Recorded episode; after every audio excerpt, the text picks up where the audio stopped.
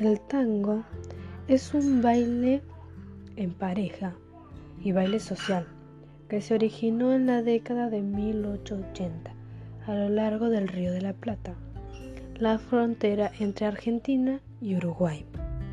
Nació en zona empobrecida de estos países con población africana esclavizadas.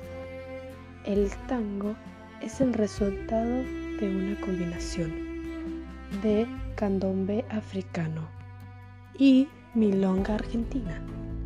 El tango se practicaba frecuentemente en los burdeles y bares del puerto, donde los dueños del negocio empleaban bandas para entretener a sus clientes con música. El tango luego se extendió a todo el resto del mundo. El baile se originó en los distritos de clase baja de Buenos Aires y Montevideo. La música derivaba de la función de varias formas de música de Europa. Muchos barrios de la ciudad de Buenos Aires tienen su particular historia del tango, como por ejemplo La Boca, San Telmo o Boedo.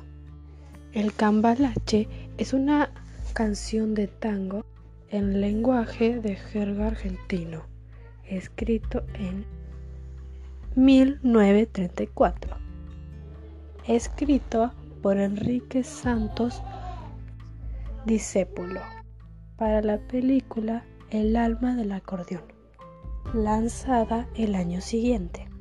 Es explícitamente crítico de la corrupción del siglo XX y habiendo sido escrito en la década infame, fue prohibido por la sucesión del gobierno dictatoriales antes. La censura se relajó bajo el gobierno del general Juan Perón. Muchas gracias por su atención.